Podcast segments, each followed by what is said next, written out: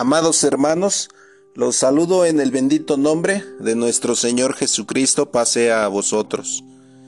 Pues gracias a la voluntad de nuestro Dios estaremos estudiando su palabra en esta tarde, amados hermanos, esperando que sea de bendición, sea también de edificación y recordando, hermanos, que todo lo dedicado a nuestro Dios, el tiempo, por poco que sea o mucho, Él siempre nos lo remunerará en lo espiritual, nos dará bendiciones, hermanos, tranquilidad, paz, y nos llenará de gozo y alegría. Y es por ello que debemos de atender siempre al llamado, no es por una casualidad que tú estés escuchando estas palabras, todo tiene un propósito, un propósito de nuestro Dios. Pues hablaremos, amados hermanos, de las leyes de nuestro Dios, dentro de ellas del diezmo, del sábado y de la alimentación. Estas tres leyes, hermanos, van de la mano. Es por eso que las abordaremos. En su eh, puntualización estaremos hablando un poco más del diezmo. Pero estaremos comparando solamente con la ley de la alimentación y la ley de Dios, con el decálogo, para poder ir comprendiendo los tiempos y también las diferencias, porque ciertamente hay diferencias, hay leyes del diezmo en una época y hay leyes del diezmo eternas, hay leyes de la alimentación en una época y hay leyes de la alimentación eternas. Hay leyes sobre el sábado, hermanos, que son temporales para un pueblo y leyes del sábado que son eternas. Esto es lo que estaremos abordando para mayor comprensión sobre este tema. Bien, hermanos, pues sabemos a través del de, eh, profeta Jeremías, capítulo 31, versículo 30, eh, capítulo 31, versículo 35, que Dios da leyes para todo, para el día, para la noche, para las Pleiades. Y sabemos que en el primer libro, en el libro del Génesis, o en los primeros cinco libros de la Biblia de Génesis, Éxodo, Levítico, Números y Deuteronomio, que son los libros de la ley, vamos a encontrar las bases y las leyes de las cuales se va a partir para toda la obra redentora de nuestro Dios. Leyes que son muchas de ellas inamovibles, hermanos. Otras de ellas no es que sean inamovibles, sino que se van a cumplir en un tiempo definido. Ya hemos hablado de algunos de estos aspectos algunas leyes sacerdotales, algunas leyes de sacrificios, pues estas no es que se hayan cambiado o se hayan terminado, sino que se cumplieron y al cumplirse pues ya no tiene más por qué llevarse a la práctica de una manera literal. Pero estas leyes como el diezmo, como el guardar el sábado y también la alimentación hay una confusión porque dentro de estas leyes también están dentro de las que se van a cumplir, pero también estaban dadas ya para una eternidad. Es por eso que las vamos a, explicar. Primeramente, hermanos, Jeremías 31-35, que ya les mencioné para saber que Dios da este, leyes, leyes para todo. Eh, poniendo como ejemplo la ley de Dios, hermanos, en Éxodo 20 y en Deuteronomio capítulo 5, podemos ver que esta ley la escribe Dios, no la escribe Moisés. Cuando baja y rompe las tablas, vuelve a subir Moisés aparejando otras piedras, pero el dedo de Dios las vuelve a escribir. Estas leyes, hermanos, las escuchó todo el pueblo. Después de que las escucha, ya no quiere escuchar lo demás porque tiene miedo y le dice a Moisés, ya no queremos escuchar porque no sea que muramos. Ustedes pueden leer eh, esto que les digo en Deuteronomio 31, versículo 16, Deuteronomio 4, 13, eh, capítulo 5, versículo 22. Eh, capítulo este, 20, versículo 18 de Éxodo. Se las voy a mencionar para no hacer tan largo el tema. Ustedes las pueden leer en casa. El pueblo la escuchó en Deuteronomio capítulo 5 versículo 22 y en Éxodo 21 ustedes pueden cotejar. Aparte de que el pueblo escucha los diez mandamientos y las escribe Dios, estas leyes fueron puestas dentro del arca, como ya lo sabemos, lo podemos corroborar en Primera de Reyes capítulo 8 versículo 9. Posteriormente, en la segunda vez que sube eh, Moisés en el mes de Ab y desciende en el mes de Lul, este, ya el pueblo, hermanos, eh, o Moisés, perdón, se le habían dado más de 600 preceptos. Estos no los escuchó el pueblo. Moisés los escribe posteriormente, 40 años después, los plasma en un rollo y estos los pone fuera del arca para que fueran de testimonio para el pueblo solamente de Israel. Esto está en Deuteronomio capítulo 31 versículo 25 al 26.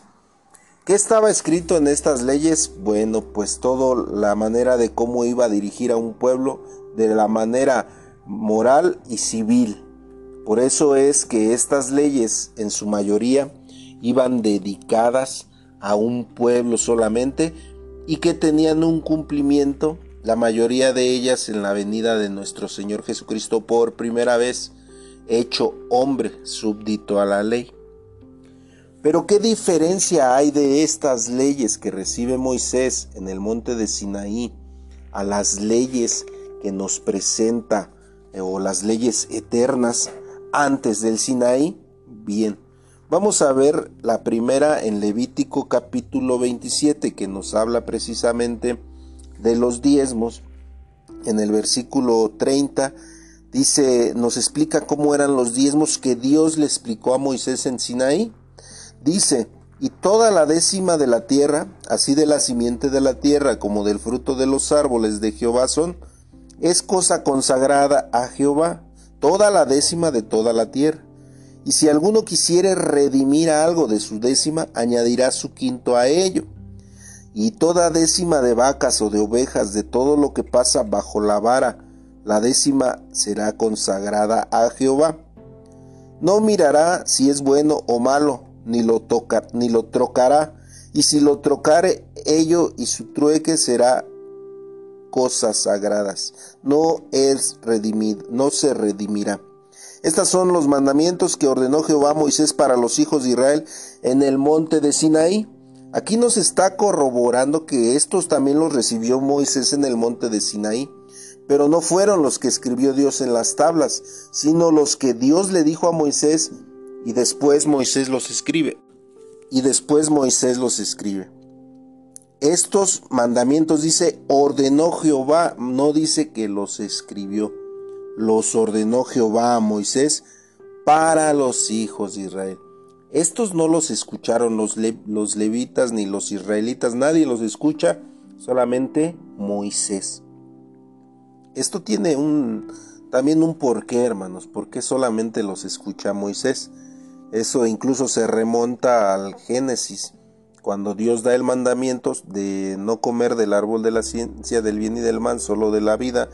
El único que escucha este mandamiento es Adán, y Adán se lo tuvo que haber dicho a Eva, o se lo dijo a Eva más bien, pero este Eva no lo escuchó. Cuando Dios da el mandamiento, Dios todavía no tomaba de la costilla de Adán, pero eso lo pueden leer ustedes en Génesis. Solamente este, hago alusión a ello porque es importante resaltar esta parte. Moisés escucha porque él fue el encargado de transmitir estos mandamientos a un pueblo. Recuerden que nuestro Dios es un Dios espiritual, no es un Dios literal. Muchas de estas leyes iban a la letra. Mas en, cambio las leyes del decálogo son espirituales. Lo dice eh, en la epístola a los romanos, el apóstol Pablo capítulo 7 versículo 14. La ley es espiritual refiriéndose al decálogo. Por eso es así la dice nuestro Dios y la escribe porque nuestro Dios es espiritual. Las otras leyes son muchas de ellas a la letra. La letra mata, dice la escritura, por eso nuestro Dios no las, no las dice al pueblo, sino se las dice a un hombre para que él sea el vínculo con el pueblo y él pueda transmitirlas y ellos las puedan entender posteriormente a lo espiritual y puedan vincularse ahora sí con Dios después de practicar ciertas leyes literales. Bueno, espero no confundir en esta parte. Ahora, amados hermanos, dice eh, esta ley de, Levítico que acabamos de leer, ustedes ven, eh, no nos vamos a meter ahorita en el detalle de cada cosa, si se podía de redimir o por qué si se redimía, no, solo quiero que analicemos que aquí está dando características de esta ley que dio Dios a Moisés en Sinaí. Esta no es la ley eterna, hermanos. Esta no es la ley del diezmo eterna. Aquí ya, la, ya había dado Dios otra ley antes de esta, pero ahorita lo vamos a ver. Deuteronomio 14, hermanos, verso 28 y 29. Aquí nos habla de otro tipo de diezmos bajo esta misma ley que le dio Dios a Moisés. Dice al cabo 14, 28 de Deuteronomio. Al cabo de cada tres años sacarás todo el diezmo de tus productos de aquel año y lo guardarás en tus ciudades. Y vendrá el levita que no tiene parte ni heredad contigo, y el extranjero y el huérfano y la viuda que hubiere en tus poblaciones, y comerán y serán saciados, para que Jehová tu Dios te bendiga en toda la obra de tus manos que hicieres. ¿Qué pasa aquí, hermanos? El primer mandamiento que da en Levítico capítulo 27 del 30 al 34 es de solamente dirigido para 11 tribus. Recordemos que la tribu de Levi, en ese, en ese, en ese mandamiento no diezma Levi, él recibe el diezmo de las otras 11, de los, del ganado y del grano, va a recibir Levi. Pero aquí le da una otro mandamiento o un diezmo diferente solamente para la tribu de Levi. Eh, dice, al cabo de cada tres años sacarás todo el diezmo de tus productos de aquel año y lo guardarás en tus ciudades. Y vendrá el levita que no tiene parte ni heredad, y el extranjero, y el huérfano, y la viuda que hubiera en tus poblaciones, y comerán, y serán saciados para que Jehová tu Dios te bendiga en toda la obra de tus manos que hicieres. ¿Qué pasaba aquí? Que los levitas tenían que hacer el diezmo de diezmos cada tres años. Es decir, de lo que ellos habían recibido continuamente de las once tribus, ahora ellos iban a diezmar la décima parte de las once tribus, o sea, el diezmo de diezmos, para que ellos también pudieran eh, o se cumpla más bien la palabra que dice que lo de gracia recibiste, de gracia lo tienes que dar. También eh, dice que es mejor dar que recibir. Esto también lo tenía que experimentar el pueblo levita. ¿Cómo lo experimentaba? Ah, bueno, que con el diezmo de diezmos, aún los levitas más eh, que no tenían parte de heredad, y los extranjeros y el huérfano, todos ellos pudieran venir y tomar del diezmo del diezmo, es decir, de la bendición que ellos recibieron por parte de Dios y a través de las once tribus de Israel. Entonces, ya vimos aquí, hay un mandamiento para las once tribus y un mandamiento para la tribu de Levi, pero ambas tenían que diezmar. Bueno, las doce tribus tenían que diezmar. Pero si ustedes ven hay características en cada uno de estos mandamientos. Esta es la ley del diezmo que tenía un término, hermanos. La iglesia de Dios no guarda este mandamiento conforme a los levitas o conforme a las once tribus, porque nosotros no llevamos cada una de las características, no podemos redimir no podemos rescatar lo diezmado, porque eso fue solamente para un pueblo. Pero ¿cuál fue entonces, hermanos, el mandamiento del diezmo para el pueblo eh, o para toda la humanidad, hermanos? Ah, bueno, Génesis, vamos a Génesis capítulo 14, versículo 20. Y este, hermanos, es de hecho el diezmo más importante, el que se da antes no en tiempos levíticos. 14:20 dice, y bendito sea el Dios alto que entregó tus enemigos en tu mano y diole a Abraham los diezmos de todo. Abraham, hermanos, ustedes, pues no les puedo contar, ustedes conocen la historia de Abraham, padre de la fe. Este hombre, aún Abraham, da los diezmos a Melchisedec. ¿Por qué tiene tanta eh, importancia? ¿Por qué tiene este, tanta relevancia este mandato? Porque este mandato lo está dando antes de que se conforme el pueblo de Israel. Es una ley eterna. Esta ley, hermanos, ya la, ya la conocían los descendientes de Seth, Enos, Cainán, Mahalaleel, Jared. Todos estos ya conocían la ley del diezmo. Solamente que en el tiempo de, por ejemplo, de Abel y de Caín, no nos menciona la ley del diezmo, sino nos menciona cómo ofrenda cada uno las características que ofrece Abel y las características que ofrece Caín. Quiere decir que en esta ofrenda Dios ya había estipulado en el corazón de cada uno que lo que tenían que retribuir a Dios de las bendiciones recibidas. La palabra de Dios en, ese tiempo no nos habla detalladamente cómo fueron. Y ahorita es donde vamos a entrar a la parte de la alimentación y del sábado. Pero vamos a concluir con esta parte del diezmo. En Hebreos capítulo 7, hermanos, nos da la respuesta a esto. Capítulo 7 de Hebreos, en el versículo 8. Dice, y aquí ciertamente los hombres mortales, dice, toman los diezmos, mas allí aquel del cual estaba dando testimonio que vive. Y por decirlo así, en Abraham fue diezmado también le vi, hermanos.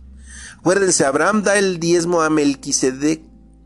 Y desde aquí, hermanos, vamos a decir, el mayor diezmo, era mayor diezmo el de Abraham, que daba a Melquisedec, que posteriormente el diezmo que iban a dar los levitas. No que fuera insignificante uno más menos que el otro, sino que dependía del diezmo de abrahámico o al diezmo de Abraham dependía el diezmo de Leví. De hecho, iba a tener que ser con la misma esencia. El diezmo que da a Abraham eh, lo da por fe y entendiendo que de Dios viene todo. Esa esencia se tenía que transmitir a través del diezmo levítico. Pero desafortunadamente el diezmo levítico solamente se hizo ya como un compromiso, como una carga, más no como una bendición, como Abraham lo reconoce.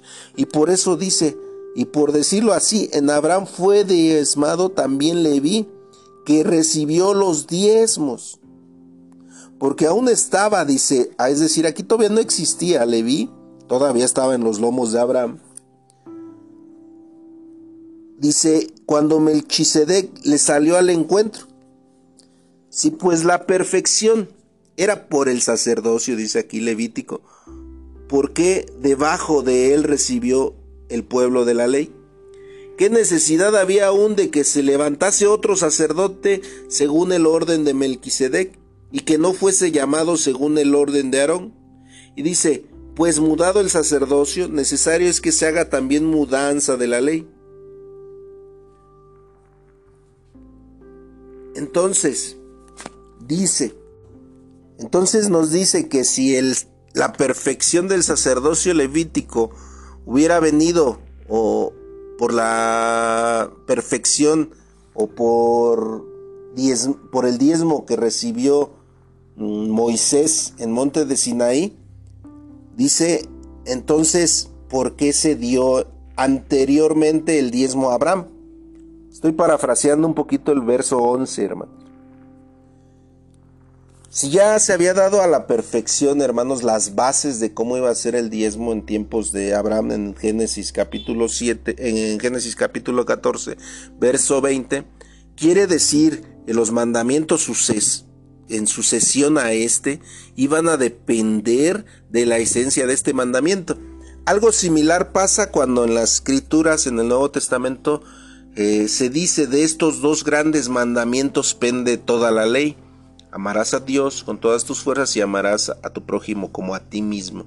¿Qué quiere decir? Que las bases ya están sustentadas, pero no con esto quiere decir que se anulan los demás mandamientos. No, sino que todos los mandamientos, el no adulterarás, no, este, no matarás, no hurtarás, honrarás a tu padre y a tu madre, y este, no tendrás dioses ajenos, no te inclinarás a ellos. Todos estos ya vienen con la esencia de amarás a tu Dios con todas tus fuerzas y amarás a tu prójimo como a ti mismo. Entonces, aquí también inclusive algo que dice del pueblo de Israel, nosotros no sustentamos a la raíz, sino la raíz sustenta a las ramas. Es decir, el diezmo que se dio a Abraham ya estaba estipulado. No puede cambiarse por la ley levítica lo que ya estaba estipulado en una ley eterna. Solamente puede tomar características para un tiempo eh, y determinado, porque hasta ese momento no se sabía cuándo se iba a, cumplir este mandamiento para un solo pueblo. Espero que ahí se pueda comprender, hermanos, pero si no, ahorita con la ley de la alimentación y, el sábado lo vamos a comprender mejor. Miren, estos versos los voy a, les voy a mencionar, ustedes los conocen. La ley de la alimentación en Levítico 11, 43 al 47 nos menciona la ley de la alimentación. Vamos a compararla con lo que les acabo de decir de la ley del diezmo, hermanos. En Levítico nos dice, no solamente los animales que se pueden comer y los que no se pueden comer, sino que nos da una serie de características, hermanos, que nosotros en este tiempo como iglesia no podemos y no debemos cumplir porque no somos un pueblo de Israel. Miren, por ejemplo, en el capítulo 11, en el versículo 43, Dice, no ensucies vuestras personas con ningún reptil que anda arrastrando, ni os contaminéis con ellos, ni seáis inmundo por ellos, pues que yo soy Jehová vuestro Dios. Vosotros, por tanto, os santifiquéis y seréis santos, porque yo soy santo. Así que no ensuciéis vuestras personas con ningún reptil que anduviera arrastrando sobre la tierra. Porque yo soy Jehová, os hago subir de la tierra de Egipto para haceros por Dios, seréis pues santos, porque yo soy santo. Dice, esta es la ley de los animales y de las aves y de todo ser viviente que se mueve en las aguas y de todo animal que anda arrastrando sobre la tierra, para hacer diferencia entre lo inmundo y limpio, entre los animales que se pueden comer y los animales que no se pueden comer.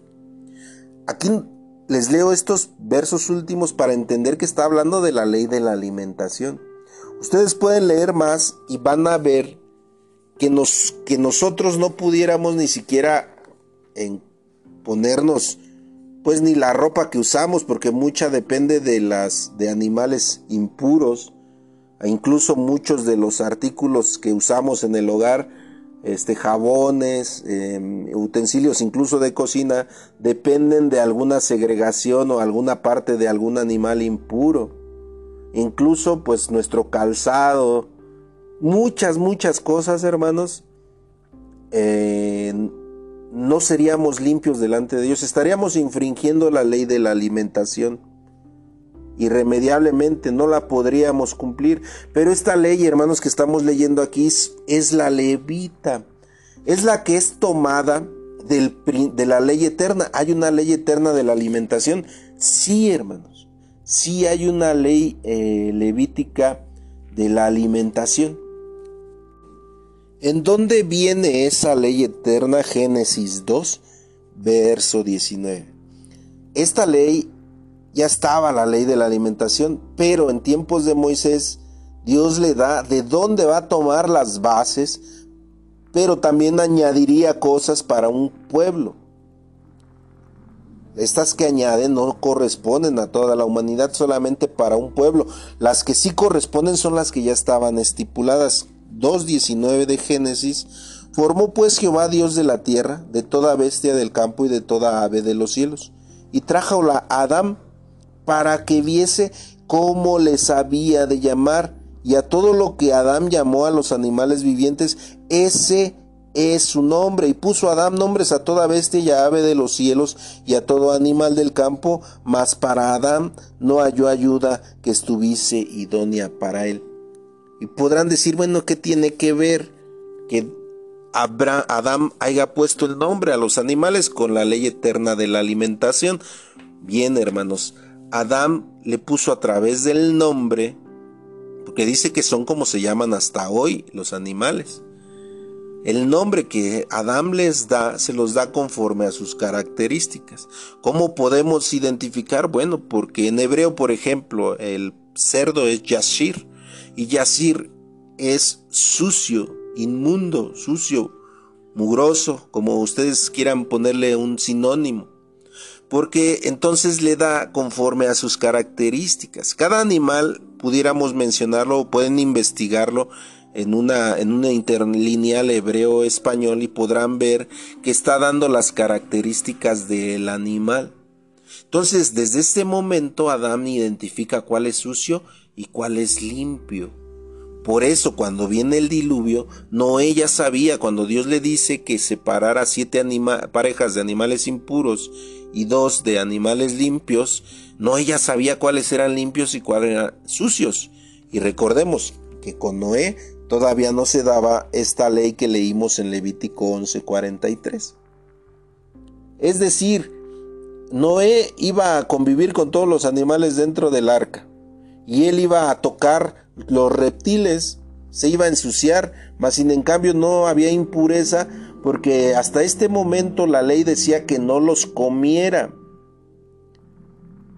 Entonces, ya vamos ahí entendiendo la diferencia entre la ley en tiempos levíticos, lógicamente en tiempos levíticos estas características que da tanto del diezmo y tanto de los animales impuros, también las da porque tenían una repercusión en lo futuro, que eso no lo vamos a ver ahorita, pero en algún momento podemos estudiar por qué daba todas estas características minuciosas nuestro Dios a estas leyes.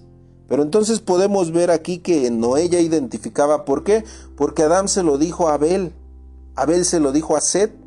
Set, eh, o Adán más bien a Set, porque Abel fue muerto por Caín. Eh, Adán a Set, Set a Cainán, Cainán a Mahalalet, Mahalalet a Jared, a Enosh, Matusalem, hasta Lamech, y Lamech se lo dijo a Noé porque todo este linaje era de los hijos de Dios y se fueron pasando la estafeta, hermanos, de los mandamientos eternos. En estos mandamientos iba cómo era la ofrenda, cómo era el diezmo, cómo era guardar los mandamientos del decálogo y también la ley de la alimentación. Estas son las tres leyes eternas, hermanos.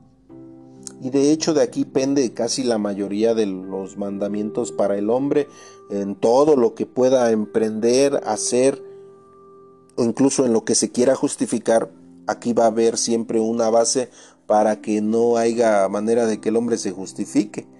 Simplemente Dios es el que declara quién es o, cómo infringimos lo que Él estipuló desde un principio.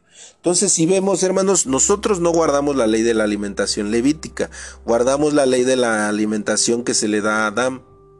Es decir, solamente lo que es sucio no comamos y lo que es limpio sí comamos.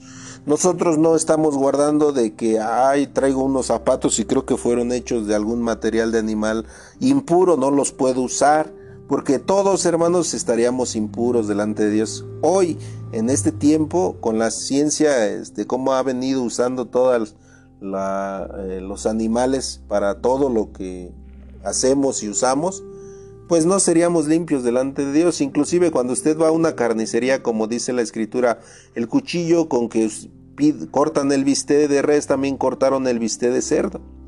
Pero aquí es donde entra, hermanos, mucho esta parte. Eh, no con esto, lógicamente que no hay, no hay este, justificación para comer algo impuro. Nosotros no podemos comer cerdo porque fue sucio desde que Adán le puso nombre. No podemos comer camarón porque desde que Adán le puso el nombre en él iban intrínsecas las características y para qué iba a servir este animal. No podemos comerlo. Pero de eso a tener todo esto riguroso que Dios le da al pueblo levita es muy diferente.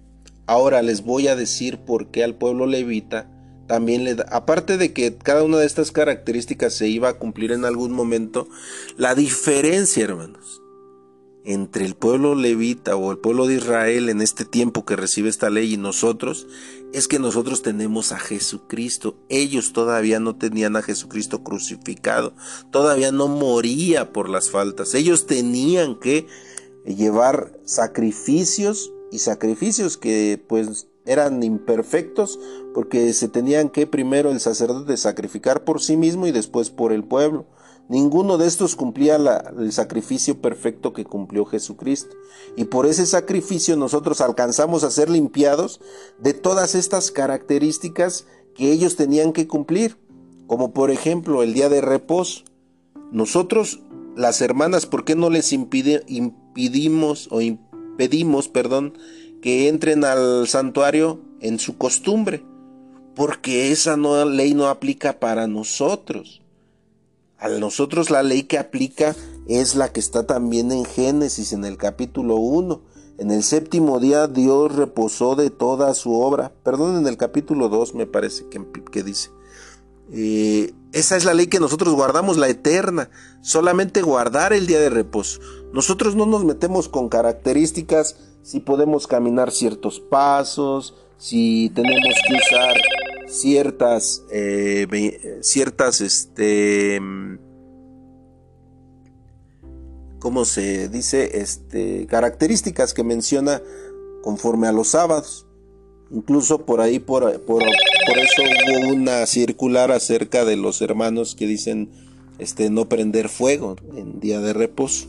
¿Por qué? Porque hay características que eran solamente para un pueblo, están tomadas dentro de la ley levítica.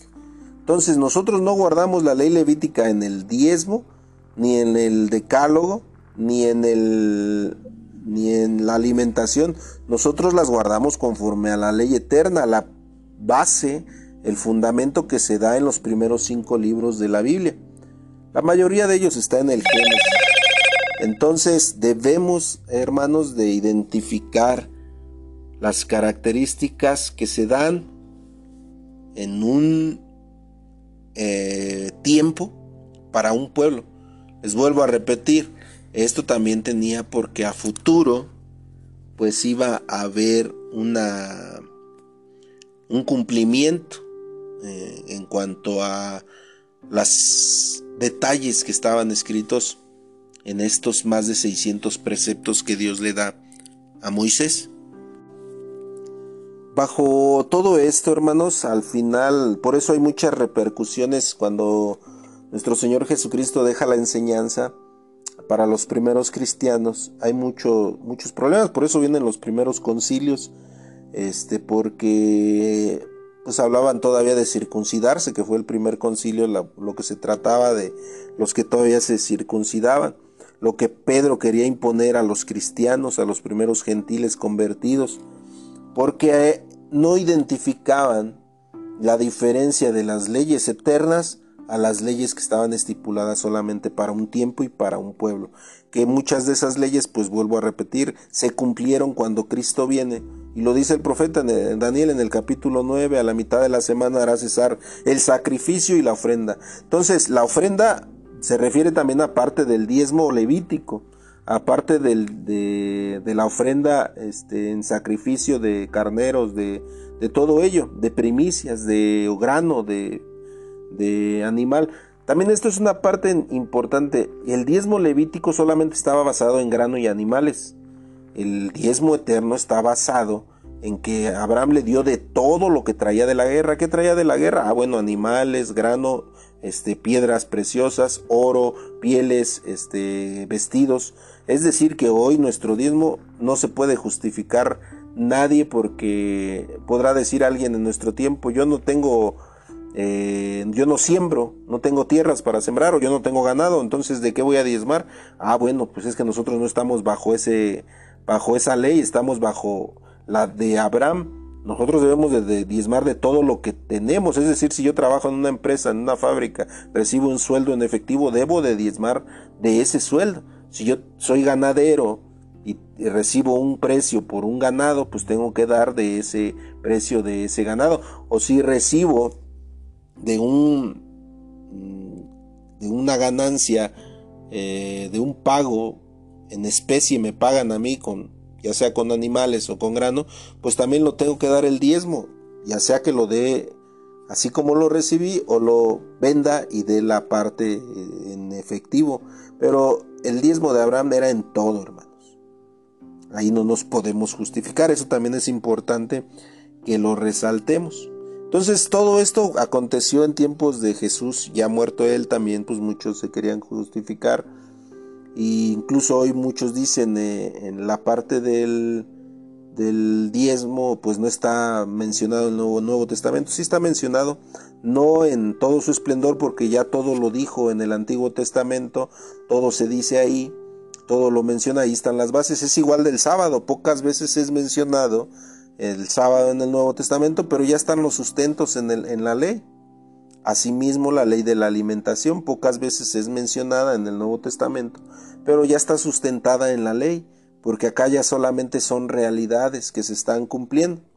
Y, bajo esto, eh, eh, el apóstol Pablo escribe a los romanos en el capítulo 10, eh, versículo del 3 al 5 les dice ignorando la justicia de Dios, queriendo establecer su propia justicia.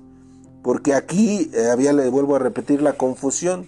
Entonces el pueblo de Israel, hermanos, ya no entendió cuál era, vuelvo a repetir, la eterna y cuál era solamente para ellos. Y ellos querían también que los demás hicieran, se circuncidaran, que también este, guardaran exactamente como ellos, que usaran este, los aditamentos que ellos usaban, que les decían en Levítico o en Deuteronomio, este, pero no entendían que esto solamente fue para ellos, que había un diezmo para el tiempo que ya había concurrido cuando muere Cristo, que había una ley de la alimentación que ya había concurrido para este pueblo, porque todavía no moría Cristo, ya muerto Cristo, pues ya había una limpieza en, todo nuestro ser, eh, de no tener que cumplir rigurosamente ciertos aspectos. Esto hay una línea muy delgada entre entender que ya no debemos de guardar y, y, qué es lo que debemos de guardar. Por eso muchos, incluso la iglesia de Dios séptimo día, este, se ha equivocado pensando que ya es bueno, ya no importa si comemos cerdo o no, porque ya está limpio. No, está limpia la parte exagerada de la ley. Es decir, que usemos este, o toquemos un reptil o toquemos un, un animal impuro, no nos vuelve impuros. Porque eso lo ha quitado. El ingerir, sí, porque eso no está estipulado en la ley levítica, está estipulado en la ley eterna, no comer animales impuros. Entonces también por eso muchos dicen ya no diezmo, solamente ofrendo porque en el nuevo pacto no está estipulado el que diezmemos, solamente ofrendamos. Sí está estipulado, hermanos. Porque el, de hecho el diezmo no está basado en recaudar dinero para Dios. El diezmo está basado en, la constancia, así como el día de reposo, el ser constantes para no olvidar nuestra espiritualidad. Son abluciones que no se pueden quitar tanto el guardar el sábado como el, diezmo, ni las podemos infringir, porque de través de ellas hacemos despertares espirituales, no porque Dios necesite nuestro diezmo realmente, es una disciplina que trae bendición para el que lo practica. La ofrenda es muy diferente, la ofrenda también tiene sus características, pero el diezmo, hermanos, ese no se puede eliminar, porque entonces el hombre empezaría a, incluso perjudica en nuestra manera, perjudicaría en nuestra manera de administrar eh, nuestros bienes. Es por eso que Eh, hay muchas cosas que hablar del diezmo, por ejemplo, eh, no quiere decir que el dar un diezmo, si yo tengo mil pesos a la semana y doy 100 pesos de diezmo, no quiere decir que con los otros 900 pueda hacer lo que yo quiera, hermanos. Eh, también nos, Dios, nuestro Dios nos enseña a no derrocharlo, lo debemos de saber utilizar y si es posible con esos 900 todavía que me sobran ayudar a los pobres o a los necesitados, lo debo de hacer. También eso es algo que debemos de entender. El cumplir con el diezmo no nos eh, excluye de ayudar, hermanos. No con eso estamos cumpliendo también ya con las necesidades. Acuérdense que en tiempos de los levitas había otro tipo de diezmo, el diezmo de diezmos, para también para los ayudar a los huérfanos y a las viudas. Entonces no quiere decir que yo dando mi diezmo yo ya estoy ayudando a las viudas y a los enfermos. No, no puedo derrochar. El derrochar, hermanos, el dinero es una también una maldición que se le dio a Job porque sus hijos derrochaban, hacían banqueteos, y sus hijos pecaron en contra de Dios de esa manera porque había muchos pobres. Entonces, el derrochar y no saber administrar es perjudicial, pero todo eso nos lo enseña el diezmo. ¿De dónde vamos a partir? Del diezmo. Si cumples con tu diezmo vas a ser buen administrador, tus pensamientos van a estar en las cosas de Dios. Y por eso se cumple lo que dice la escritura, si en lo poco me me eres fiel, pues en lo mucho también. Pero si en lo poco me eres infiel, es decir, en el diezmo me eres infiel, no cumples, el que no cumple con el diezmo, hermanos, no va a cumplir con la misericordia de Dios hacia el prójimo. Es por eso está aquel hombre rico que no quiso vender eh, sus propiedades porque no cumplía, hermanos. No cumplía con la parte económica porque le dolía. Y a, a través de eso se volvió infractor de todos los, de incluso de los diez mandamientos. Nosotros así, si nos volvemos infractores del diezmo, también nos volvemos infractores de los diez mandamientos, porque estamos amando más lo material que lo espiritual. Entonces, todo esto tiene un vínculo en Hebreos capítulo 7, capítulo 8, capítulo 9 y capítulo 10, pero eso pues lo vamos a dejar de tarea. Leamos esos capítulos para posteriormente hablaremos un poco de las realidades de estas leyes cómo se fueron cumpliendo en lo espiritual también en tiempos, muchos de ellos en tiempos de nuestro Señor Jesucristo. Para terminar, hermanos, en 2 de Corintios capítulo 3, verso 6 dice, el cual asimismo nos hizo ministros suficientes de un nuevo pacto, no de la letra, más del espíritu, porque la letra mata, más el espíritu vivifica, hermanos. La letra mata, más el espíritu vivifica al referirse a esta letra está hablando de la ley levita de la que se le dio a Moisés los más de 600 preceptos, no de la ley eterna, la que se dijo a, a Adán desde un principio cómo iba a ser la ofrenda, cómo iba a ser el guardar el sábado, cómo iba a ser el guardar la alimentación. Esa no está en la letra, por eso no lo encontramos en la Biblia literalmente así, no, a Adán se le dijo, diezmarás de lo que se te da, o a Adán se le dijo, no comerás de esto y de esto, no. Esto para que se cumpla lo que dice el apóstol, la palabra mata más el espíritu vivifica. ¿Por qué no se le dice esto a Adán, hermanos? Bueno, porque Adán, él en automático su espíritu, ah, más bien transmite a Abel, eh, y Abel ofrenda de lo mejor. ¿Por qué ofrenda a Abel de lo mejor a Dios? Porque lo vio en su padre Abraham, en su padre Adán. Mas sin en cambio, Caín también lo vio, mas sin en cambio él no obedeció, pero no porque estuviera escrito algo, sino porque en su corazón ya estaban estas leyes. Por eso eh, eh, Salomón dice que nunca tuvo el corazón de David su padre. Por eso fue llevado con los dioses paganos por las mujeres y él su pensamiento o su vista estaba en las cosas materiales, en, en la sabiduría del hombre, no en la sabiduría de Dios. Mas sin en cambio, este, por eso dice aquí, estos hombres, este linaje desde Adán, desde Adán hasta Noé y luego de Noé a Abraham y de luego de Abraham hasta Jesucristo, que es del linaje de los hijos de Dios, todos estos han tenido este pensamiento y han llevado la, las, la, no a la letra las cosas, sino a lo espiritual, cumpliendo con Dios bajo lo espiritual, no bajo la letra. Los que cumplieron bajo la letra, pues muchos de ellos fueron condenados. A pesar, incluso el apóstol Pablo cumplía a la letra, porque él era, dice, con, en cuanto a la ley era irreprensible, ¿no? Mas sin en cambio, si hubiera seguido bajo esa tesitura, él hubiera sido condenado. Pues bien, hermanos, espero que este tema sirva de algo. Son cosas un poco complejas, a veces, porque mm, pues tenemos que analizar los textos bíblicos. Pero eh, es necesario que lo escuchen una, dos o tres veces, porque a veces a la primera, hermanos, no lo alcanzamos a comprender. Espero que sea para bendición, hermanos. Paz a vosotros.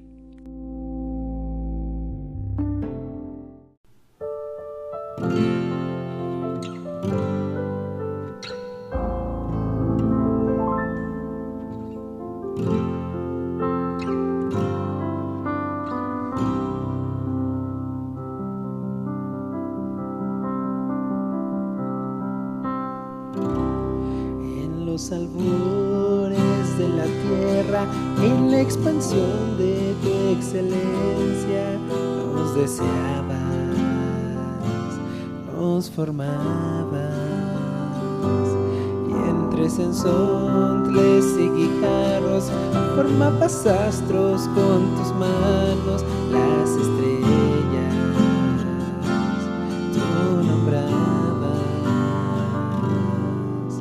Por tanto,